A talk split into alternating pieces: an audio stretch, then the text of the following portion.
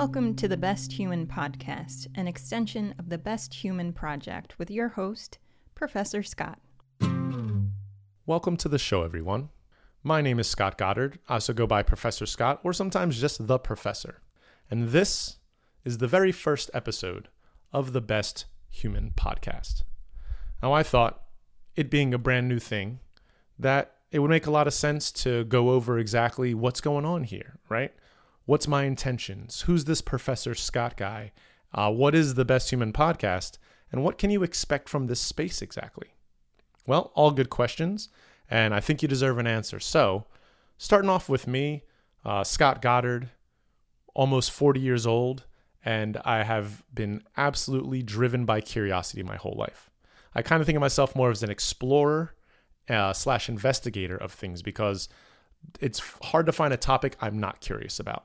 Ever since I was a wee little boy, I had a lot of focus on just digging at the things that a lot of people didn't want to talk about, you know, money, religion, politics, uh, and then even going beyond that into morality and philosophy. And no surprise, by the time I went to college, I was a philosophy and religions major because, really, in the depth of my mind, my biggest inquiry was always on how human minds work, right? Why and how do we make decisions? How do we evaluate things? How do we understand the world? You know, what's the patterns that explain humans exactly? And so, literally, since I was like six, seven years old, I have journals detailing just this uh, curiosity I've had. Thankfully, it hasn't killed the cat yet, but I have been in some situations where it definitely felt like this might be the wrong way to express this curiosity exactly, right? There's some danger abound sometimes.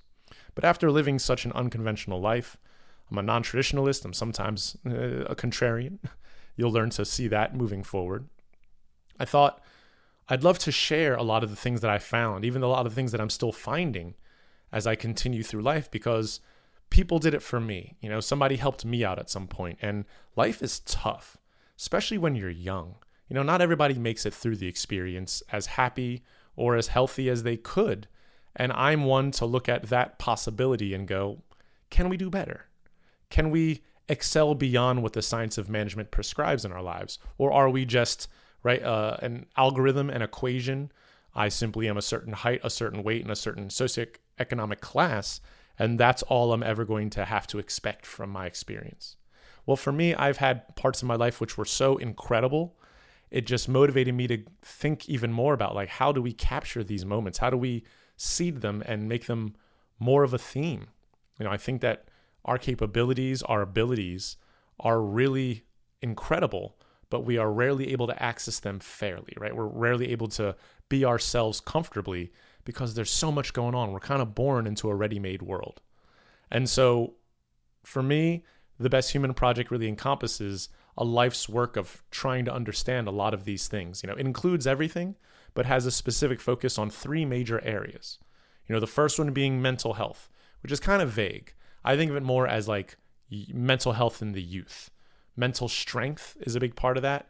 And secondarily, resilience as the next step because you know we talk about mental health a lot nowadays. It's it's a key word, just like health and wellness has been a, a very popular idea in modern society, and I love that. I mean, I'm I'm very much a big fan, but I don't always feel like it's being pursued where the outcome is trying to leave people healthier. Sometimes it's just being sold to you or it's prescribing like a lifestyle, right? With with all the pretty pictures that Instagram requires as a part of it. I'm more focused on the individual um, and the idea that we can determine the best recipe for our lives if we're given the time to actually cook a little while, right? And find the flavors that we want, the style in which we prefer to live. But because we're born into this experiment in this way, a lot of the times our mental health is attacked from day one because we're not given time to be sturdy and stably ourselves. We're immediately being influenced by things around us. It's not something you can prevent, but it is something we have to manage and sometimes probably create a better outcome from because it's it's always a little bit of a game in those areas and it can be very hard to navigate. So as I said, one big focus is sort of mental health, especially maybe on the younger side of folks. But as it moves through life, uh, it can help with resilience. And when I think of resilience as a focus point, I think about something I like to call um, social and emotional porosity. And so hopefully you all know what porosity is. It's sort of pores, right? We have them on our skin. If you have a plastic bag, it's one of the reasons why if you store something in that bag, It may not stay in there perfectly forever because there's little holes in the bag, right? On the microscopic level, and things like smells and flavors can leak in and out. And I think of our lives that way too, our experiences. We're constantly absorbing things through the five plus senses, and it's hard to manage all of that data. It's hard to really take it all in purely and know what to do with it. Some of us have more of a priority in one sense, where you know some people are auditory, some people are more visual, so the information we receive through that medium can affect us deeper, can change the way we are a lot quicker, or make us react faster. And sometimes that reaction is in character, right? It's along with how we want to be. But sometimes it creates those behaviors that we absolutely want to avoid, but can't seem to shake. And so I think resilience is a great idea in dealing with emotional and social porosity so we can understand better exactly how much we're absorbing and how much we need to express. You know, we consume a lot, like food, water, right, and things out of necessity, but we also consume ideas. And if you think of ideas like you think of things like food and water, that means there can be ideas that are just straight up rotten, or maybe ideas that are raw and not yet ripe, right? A lot of times we get wisdom early in life. We get it at a point where you still have to do the work. So you get this sort of raw wisdom and have to wait until it ripens with you. You know, some wisdom taking 10, 20, 30, 40, or even 50 or more years to ripen. I imagine, as I said, you know, I'm not yet 40, I'm 38. Maybe there's a type of idea that requires 50 years to ripen. And so, am I aware of that? Am I trying to continue to ripen it? Or am I eating that thing raw, kind of misplacing the real value of its lesson?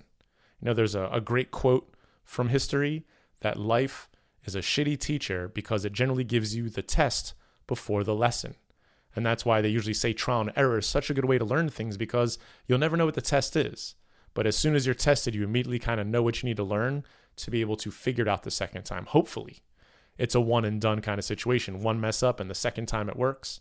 I think that sort of goes along with that old childhood phrasing first is the worst, second is the best. Because if you think of it, the first time you're going to try something, the first time you're going to be exposed to something, it's a test, right? It's kind of the worst. But the second time, you'll at least have some better level of preparation because you're already tested. You've already gotten at least maybe a practice or a failure of practice at it that first run. So now we can move forward slightly better prepared each time. And so I think resilience is a big part of that, being willing to fail and get back up again, right? Being willing to take on an idea and hold it and not absorb it fully, right? Maybe it's going to take a little bit longer than a moment. And in that way, uh, there's an old quote as well that comes up that advice is a product you can always return to the store you got it from right? Just because you hear something, just because somebody comments, it doesn't always mean we have to take it on as something that we immediately need to do. Not all questions need to be answered. Some questions are just bad actual questions. And our brains might create them, social forces might create them, other people's expectations might create them. But it's an interesting level of discipline that's required to create that kind of resilience, right? Mental health into mental strength into resilience.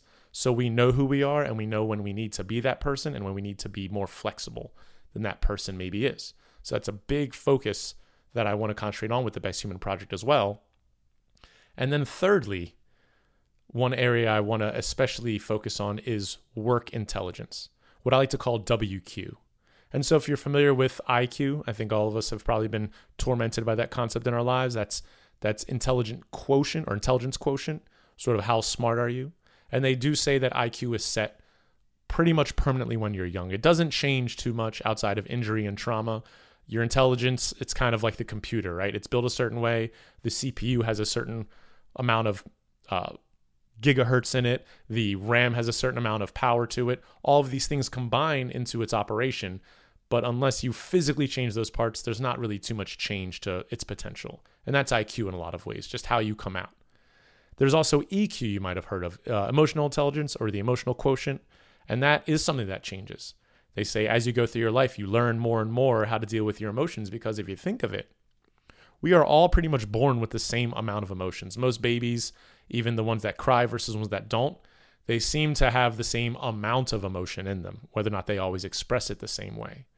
And so the thought is, you know, if we all start kind of with just a tub of emotions in us, as you move through life, the way those emotions present and the way you use them and learn from them and fail with them starts to determine your likelihood of how you use them moving forward. So emotional quotient changes a lot, but intelligence quotient, not so much.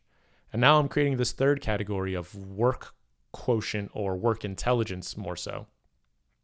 And the idea behind that is grounded that the IQ and EQ to me don't explain something. They explain a lot and they're a great I think starting point for a lot of understanding of self, a lot of understanding of interactivity.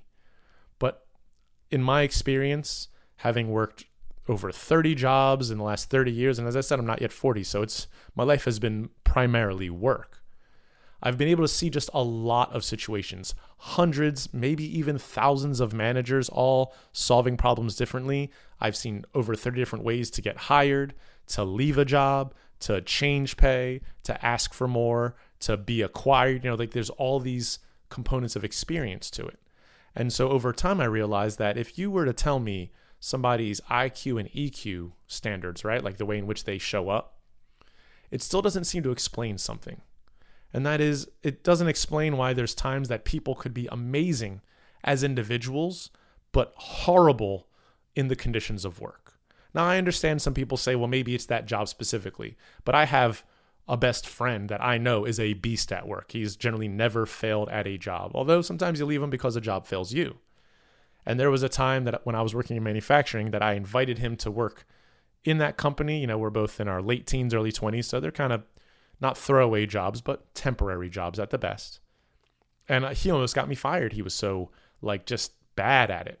And to me, it wasn't the you know physical job at hand. It was sort of just being a worker in that industry. He couldn't get it together. And in my mind, it was like, well, there's something else going on because it's not his emotional quotient, his EQ. It's not his IQ. There's something about work which removes access to ourselves, or it changes it at least, right? You could have a room full of people getting along, and somebody throws enough money on the table, and everybody changes their behavior. It seems that the way in which work, jobs, and money is created like a complex for a lot of people. Know, I think it started early on, but it's something that I think continues through work and even past that. People who are retired and finished working still have like a weird and twisted relationship with what they've earned, what they've made, and their body of work, right? How much work should I do for a certain amount of money? When is it too much work? Or when is it too much money, right? Is that even a thing? I'm not really sure. But it seems a lot of high millionaires and billionaires, right? That upper crust of top 1%, they have all of the resources, but seemingly none of the mental health. Kanye West is, I don't know if a great example, but he's an example of something, of at least that even when you have the ability to pursue mental health and get help for what you have, it doesn't seem the amount of resources we have equals the amount of health we have. Although that is what we're sold, right? The only reason I can't be better is because I don't have enough money. But then the people who have a lot of money don't seem to be that much better than the people that I know or the people that you know and consider your best friends, right? It's rare I consider a better friend a friend with better finances. There's other ways we judge them. And so this work intelligence idea encompasses a lot of that complexity. Why does work remove access to ourselves? Why does it immediately get people's blood up? And why does it seem so hard to really answer the question who do I want to be when I grow up? When seemingly we're really being asked, what do you want to do for money when you're older? Right? It starts off on the wrong foot from day one. And so this is another area I think is huge in focus for being able to help people become the best humans they are. Because uh, it's not about becoming the richest person or the strongest person. That's not what it means to be the best human as far as the best human project is concerned.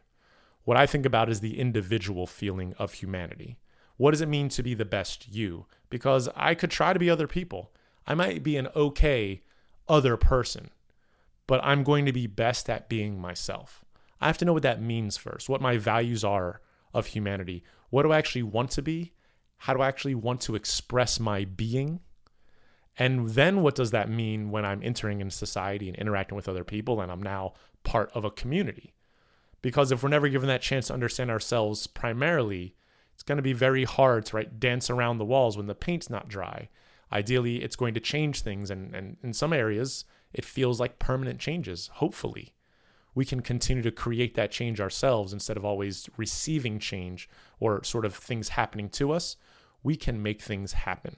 And so that is really a lot of the core features of what I believe uh, is valuable about the Best Human Project. It's creating what I like to call high potency humanity. Because if you're able to think about what your values of humanity are, what you think is the most important or the most central features to the human experience, then you're going to be able to excel based on those standards, right? Everybody has life, but we all experience it differently.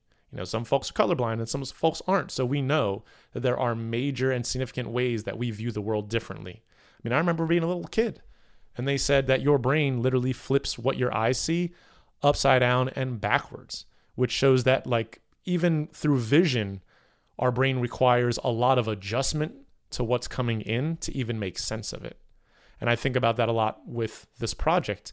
High potency humanity would be the idea that once you're able to understand how you want to live, that we can rank it up to its highest potency.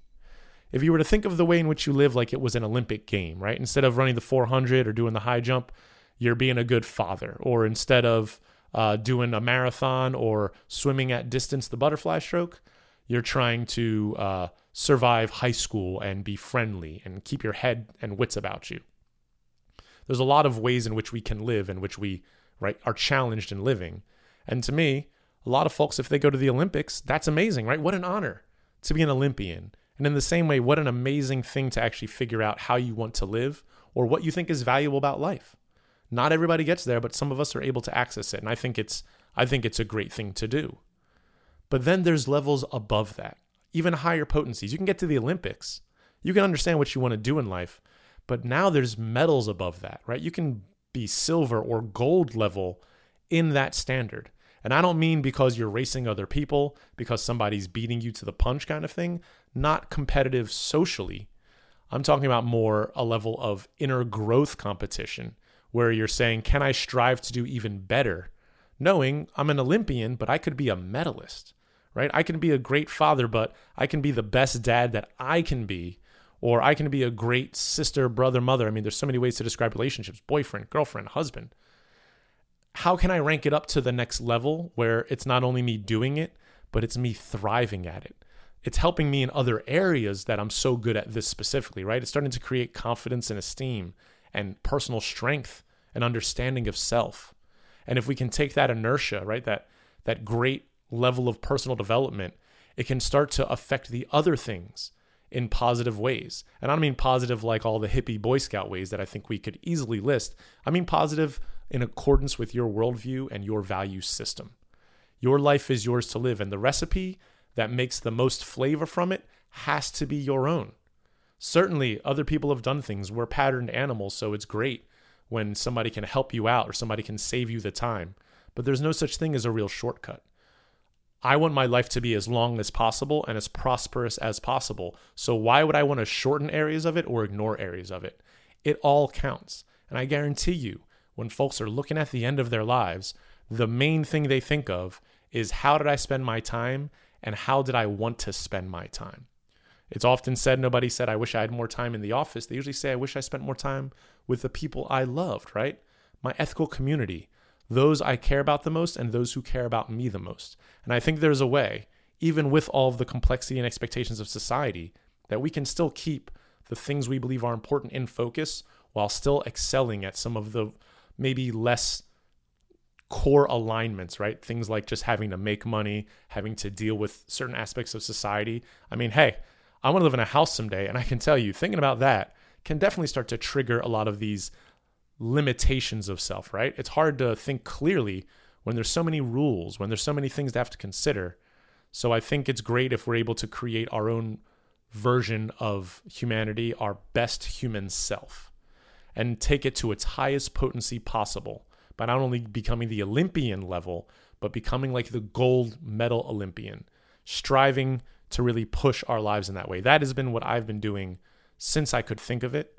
And over the last three years, I've created a program that can hopefully help folks be able to go through a practice that can start to illuminate these areas and help us develop towards a brighter and brighter shine, right? We want that human spark to take us beyond what the science of management prescribes because a lot of the algorithm, right, a lot of what we're told is just what's defendable on paper. It sounds real good. But humans are amazing. We can do things which science could never describe, which uh, math could never predict. And I think that to me, that is what it means to really pursue the highest potency humanity and become the best human you are. And so, if you like that sort of stuff, you can expect in the future topics related to that, explorations of the human experience. And even for the fun of it, right? I've worked for th- over 30 companies. I have an incredible amount of stories related to work, things that you just wouldn't believe, things that you hopefully can believe in because of how unique they were and how they showed me different aspects of what's going on beyond what school provided, what my parents' expectations made me feel. There's a lot more options out there than a lot of us think of. And a lot of times we do need an example of what it is before we can believe in it. And so I will be here as an example of exactly how we might be able to attain those upper levels of existence, right? Self actualization, true mental strength, and the ability to thrive in as many areas as you want. It's not my rules. You need to make your own rules for living, but I can help you. I guarantee that I was helped. And so we can help each other get to a point where we can truly succeed in the ways in which we define. And so that is the biggest part of what this program is all about. Now, I understand that it's going to involve way more than just those three basic ideas that I said, you know, between resilience, mental strength, and work intelligence. We're going to include everything we can. Because if you think about life as a circle, it includes a lot more than it does as a line which starts and ends at a certain point. I want my life to be round and roll with me, right? It seems that wheels have a much easier time moving than lines do. And so we're going to use a lot of that type of thinking to create personal benefit, right? Take our inner strength and, and push it as far as we can, knowing that even once you're good and you know what you are, there's still an incredible amount of challenges out there because now there's other people and they're always going to present more challenge. So if you don't who you who or if you don't know who you are, it's going to be near damn impossible to navigate those choppy waters. And that's what we're here to do. Uh, and so for this very first episode, I wanted to go over a lot of that just to let you know. My thought is this is going to be a platform where you'll hear some monologues like this one, ever more guided. We're going to have meditations here, interviews with the best humans I can find, people who really exemplify these ideas and can tell you about what it's like to live as a high potency human being, what it is to strive for a higher level of understanding. And if life was a fruit, how to squeeze it to get every little piece of juice out of it that you can. To me, I want my life to be growing and I want to get as much as I can from it, moving forward more and more every day. And I'm here to help you find that path as well. So please join me here at the Best Human Project in exploring those areas, in curiously moving towards those and seeing exactly what it provides because there is more than we know. And the only way we're going to get it is by looking for it. So thank you once again for joining me here. I also uh, will be on TikTok. So if you want to check out Best Human Project on TikTok, I'll be putting up videos there as well, especially on the mental health side of things. Uh, and I will also be on LinkedIn sooner than later because work intelligence can definitely find a home with some of the audiences in that strange website. So those will be the areas you'll especially find me if you're curious. But you can always just come straight back here, as I will be posting up hopefully about twice to twice a month, maybe once a week, as I settle into this rhythm of production. So thank you once again for joining me today. And I'll leave you with just this one last bit. Be well, and good luck, my friends. I'll see you next time.